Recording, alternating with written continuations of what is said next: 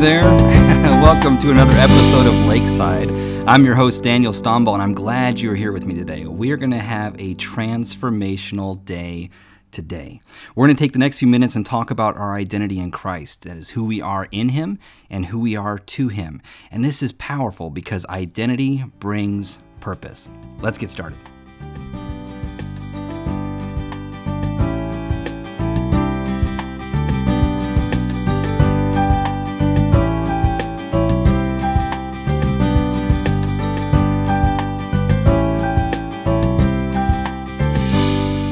Welcome back. In episode number 25 of our podcast, and we're also in day number 25. If you're on the, if you have the devotional and you're working with the devotional, it is on episode number or day number 25 rather. And we're in Song of Solomon chapter 2 and verse number 15. If you don't have the devotional, you can find it on danielstomball.com, and I encourage you to get your copy. It's a signed copy if you order from the website, and you can go along with me in the book as we go through this. And I think that you'd enjoy that and get the most out of it. But we're in chapter number 2 and verse number 15 of Song of Solomon, and let me just set the framework. And remember, we said each wound that this girl has, the king is actually taking her on a trip, um, going through the kingdom, and he's strategically placing her to taking her to spots that address that wound. And God is not interested in us coming to the kingdom and becoming royalty and walking around and living life royalty uh, with our wounds. He's interested in anointing and binding up those wounds and healing that. God is a God of healing. He's our healer. He's he's he is all about healing us from the inside out. And so, what you're going to find is this beautiful picture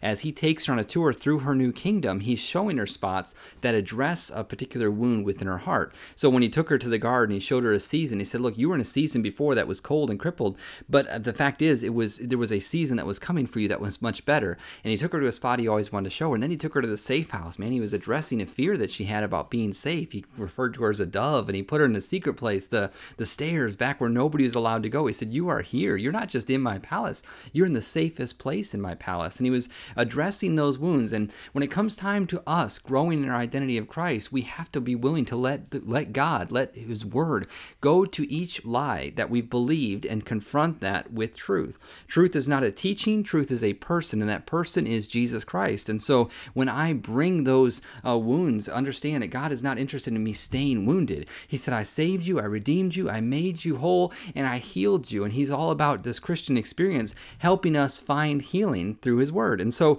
we look at this, um, the, we look at the Song of Solomon 2.15 and we're finding something very, very fantastic. He's taking her on this tour and he takes her to this place, this vineyard. And so um, look, let's just read the verse and we'll get right into it. It says, Take us the foxes, the little foxes that spoil the vines, for our vines have tender grapes.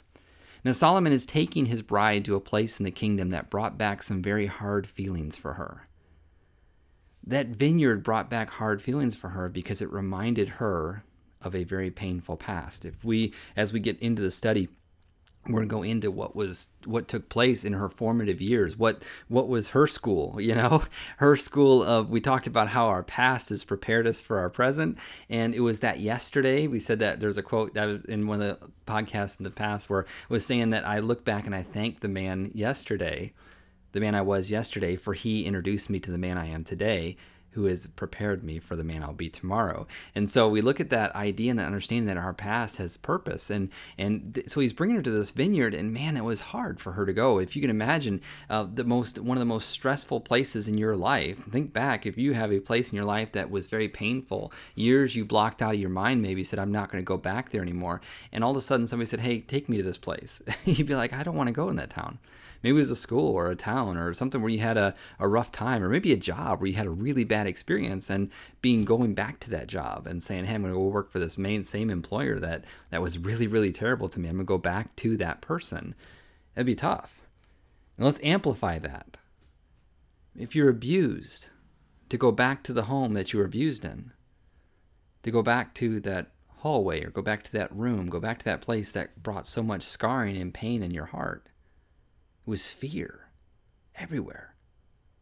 She's going back to a place that was terrible.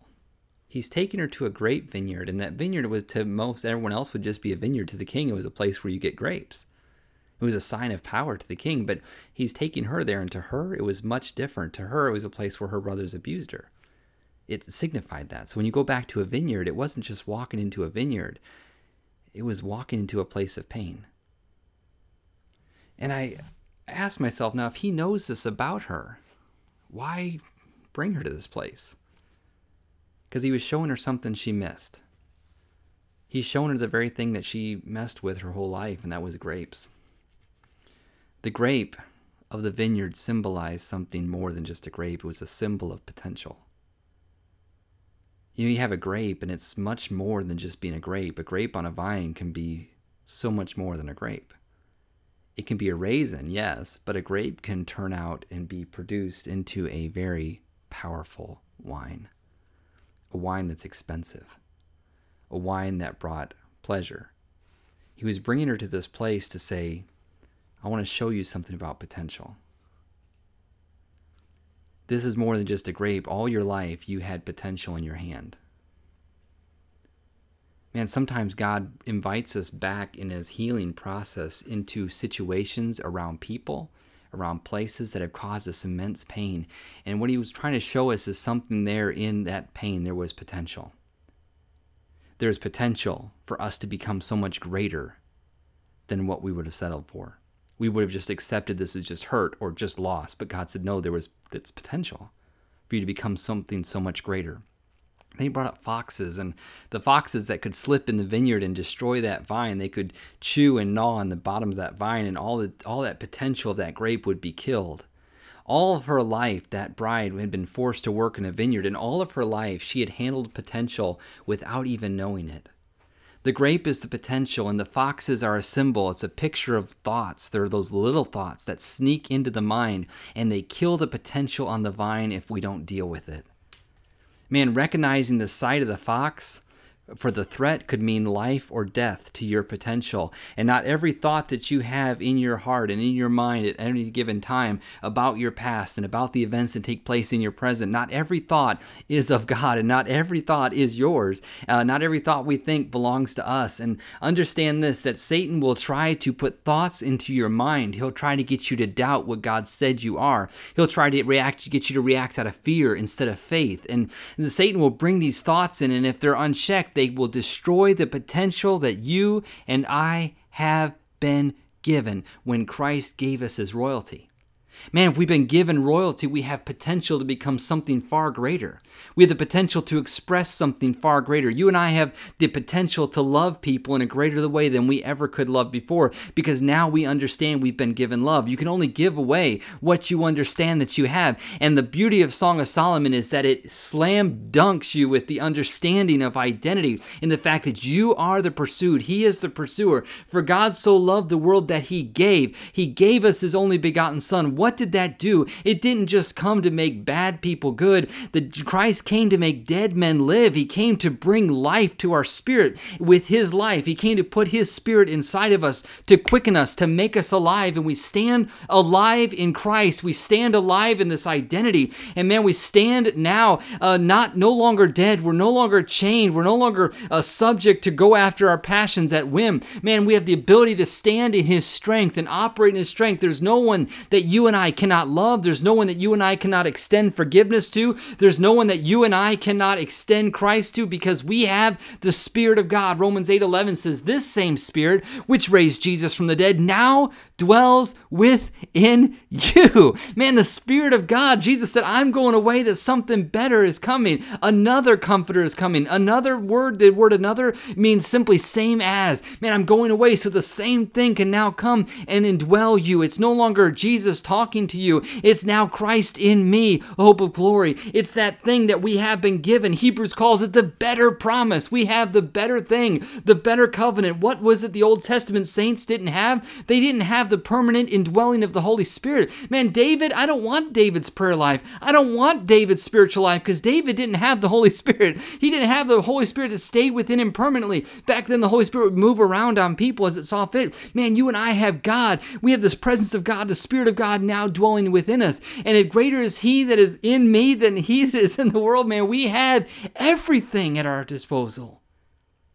And Satan will send thoughts into us. Man, there'd be times where I get ready, I'd be getting ready to, speak somewhere or getting ready to preach, and that little thought come in and say, Well, you're not even saved. And I'm thinking, What? Where'd that come from? Man, you're not even a Christian. What? Where? Man, you don't even believe this stuff. If I don't believe this stuff, then why am I even here?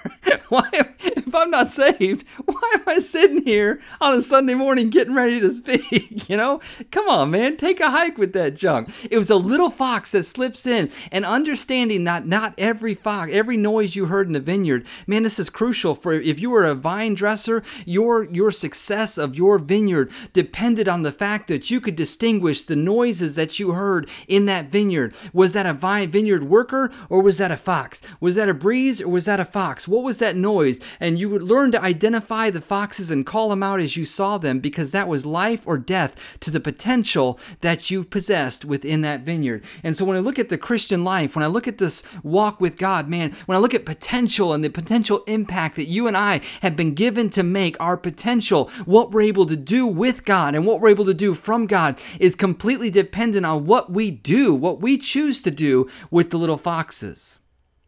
Man, the grape is potential.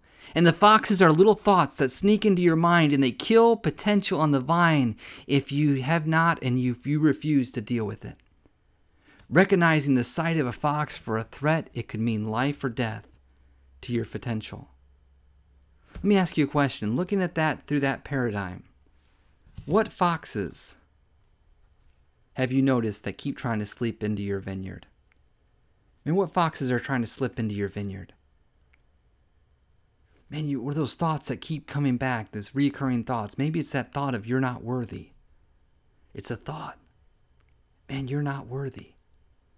Man, Christ is disappointing you. I remember uh, we used to work at it when I was an associate pastor at a church. One of the things that one of my responsibilities was work with a uh, faith-based addiction program, you know, addiction recovery program, and I love that program. And man, when people would come in there and they'd say the same thing, "Brother Dan, I let God down." Have you ever felt like you let God down? That's a fox. Because you can never let God down because you never held him up. Man, God's not hanging in the balance like, oh man, I can't believe he did that. Heaven is shaken. No, it's big God. Little Dan. Remember that? Big God. Little Dan. Not big sin, little God. It's big God, little sin. He already dealt with that. It's like, Dan, you've been made righteous, whether you feel like it or not. You're not what you feel, you're what His Word reveals about you. Paul said, The things that I do, I'm not those things. I struggle. Things I don't want to do, things I do. What was he saying? I'm not what I feel. I'm not what I do. Man, I've been made righteous. I've been made clean. What foxes have you noticed keep trying to slip into your vineyard? What safeguards do you put into place to keep out the foxes? Man, you're it's it's in his law doth he meditate day and night. Psalms 1 says, Man, there's two Christians. You're either going to be the, the Psalms 1 Christian is that's our testimony one way or another. You're either going to be like the chaff or you're going to live your life like the tree. And the tree, the Bible says, is planted by the rivers of water, brings forth fruit in a season. And it says the ungodly are not so, they're like the chaff. But what makes the tree bloom and bring forth fruit? It says, In his law doth he meditate day and night and he shall be like the tree, and whatsoever he doeth shall prosper. Man, it's, what that's saying is, man, there's a there's a in his law doth he meditate. There's a formula there. It's not about how much Bible you memorize. It's how much Bible you meditate. What is it you meditate on? It's what is it do we think?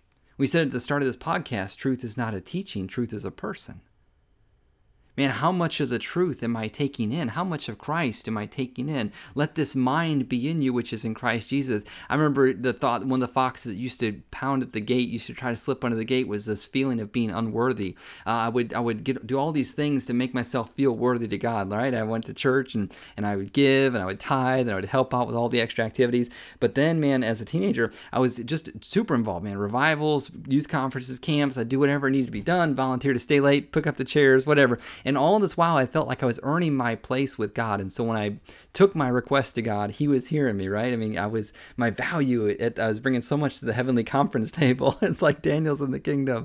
He's in the house. You know, I'm doing all this good stuff. But then a pretty girl walked by, like, boom, they're back to square one. And I have this thought, I'd be like, oh man, there I am. Now I got to do all these things. You ever watched the, the King Kong movie where the, they're trying to get, the natives are trying to get King Kong to come to the gate? They're like, Kong, Kong, Kong. And they're doing all these banging, all the tree treetops are suddenly start moving. They're like, He's coming. And that's what it's like with God. It's like, God, God, God, doing all these like things to try to bring God to the gate, you know, and also the treetops move. Oh, the Holy Spirit's moving. He's coming. God's moving in my life. And all of a sudden, man, I'd lose it. I, I would lose my temper. I would curse. Man, I'd have a dirty thought and be like, ah, and I'd live in shame, you know. I feel like I let God down, you know, I live in shame.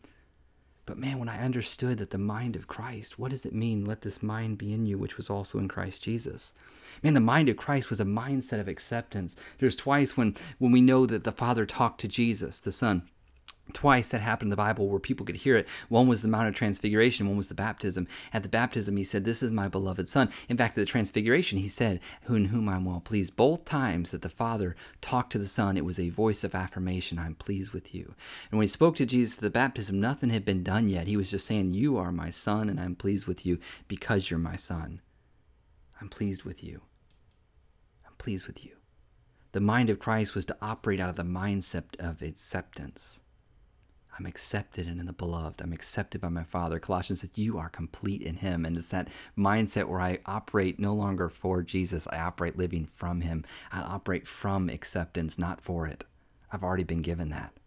I've been given acceptance through the blood of Christ Jesus. Now I operate from that acceptance. And I go through life and I'm accepted in the blood. And the opposite of that is the mindset of rejection. That's Satan, man. The only person that could ever be rejected is, Satan. The only person that could ever accept or reject is God. And he already chose to accept you and reject him. So if Satan gets you to operate out of a mindset of rejection, you are operating under his mindset. And man, he will do he will use people, try to do whatever he can to get you to operate day to day out of a rejection mindset instead of acceptance. It's powerful. So when I look at the little foxes, man, that fox that used to come to me was that mindset of, re- of rejection and failure. And man, when God showed me this is how you identify that fox's voice, man, we shut that sucker down. And every time we start to gnaw at the vine, bam, we jump onto it. And it comes across in the voice. Sometimes that fox comes through and it looked like a loved one let him in the into the fence. And I'm like, what'd you do? Why'd you let that fox in here, man? I gotta, what did the fox say? You know, I gotta chase that fox down and get him out of here. What's all that about, man? I, I don't want foxes. Why? Because the foxes are gonna destroy potential.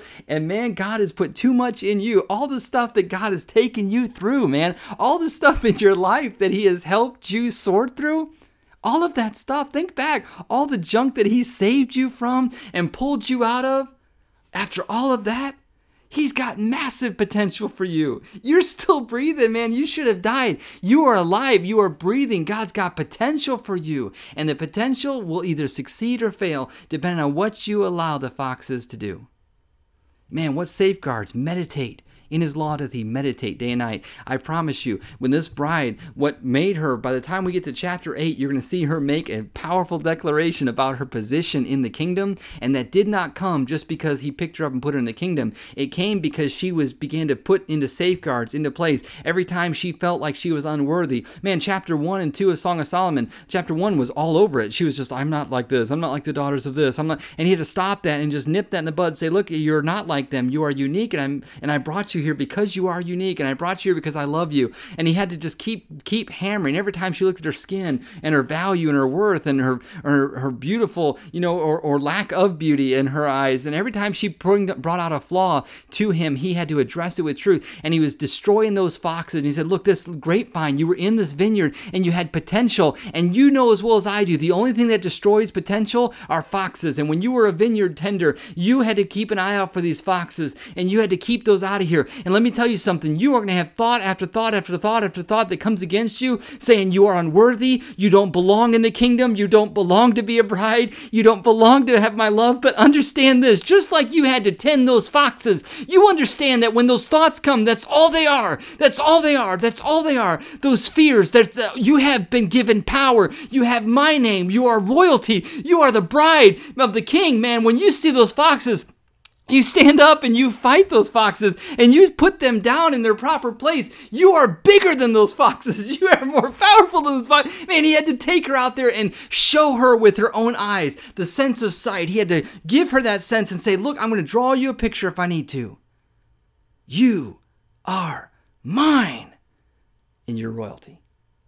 Your royalty. I love that. Man, don't you just love that? Man, isn't God awesome? Isn't God awesome? I love this. This is awesome. Today is awesome. I love this episode.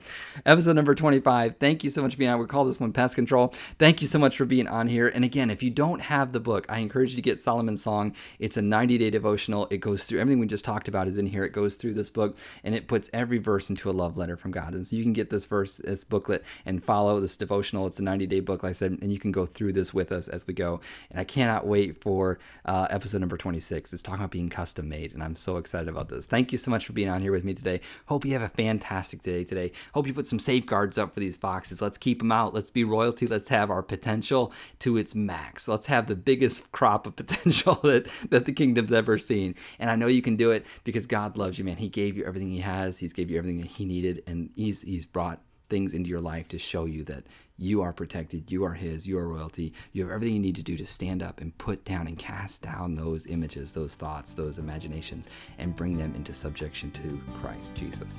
Thank you so much for being on here. Hope you have a fantastic day today. Give away your smile. Your smile is your source. I'll see you next time. God bless you.